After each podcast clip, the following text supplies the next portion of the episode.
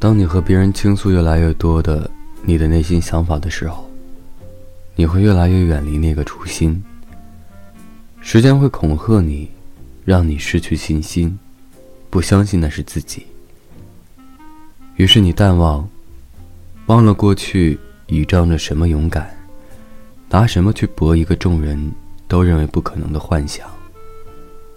此刻你不确定，是不是要继续向前？你想逃避，可逃到哪个角落，都还是现实。你又拿起笔和纸，在卡纸上演算着未来的日子。算着算着，到最后就发现，到头来没有希望。你挣扎着起床吃饭，洗衣机起得比你早，因为隔壁大清早在洗衣服。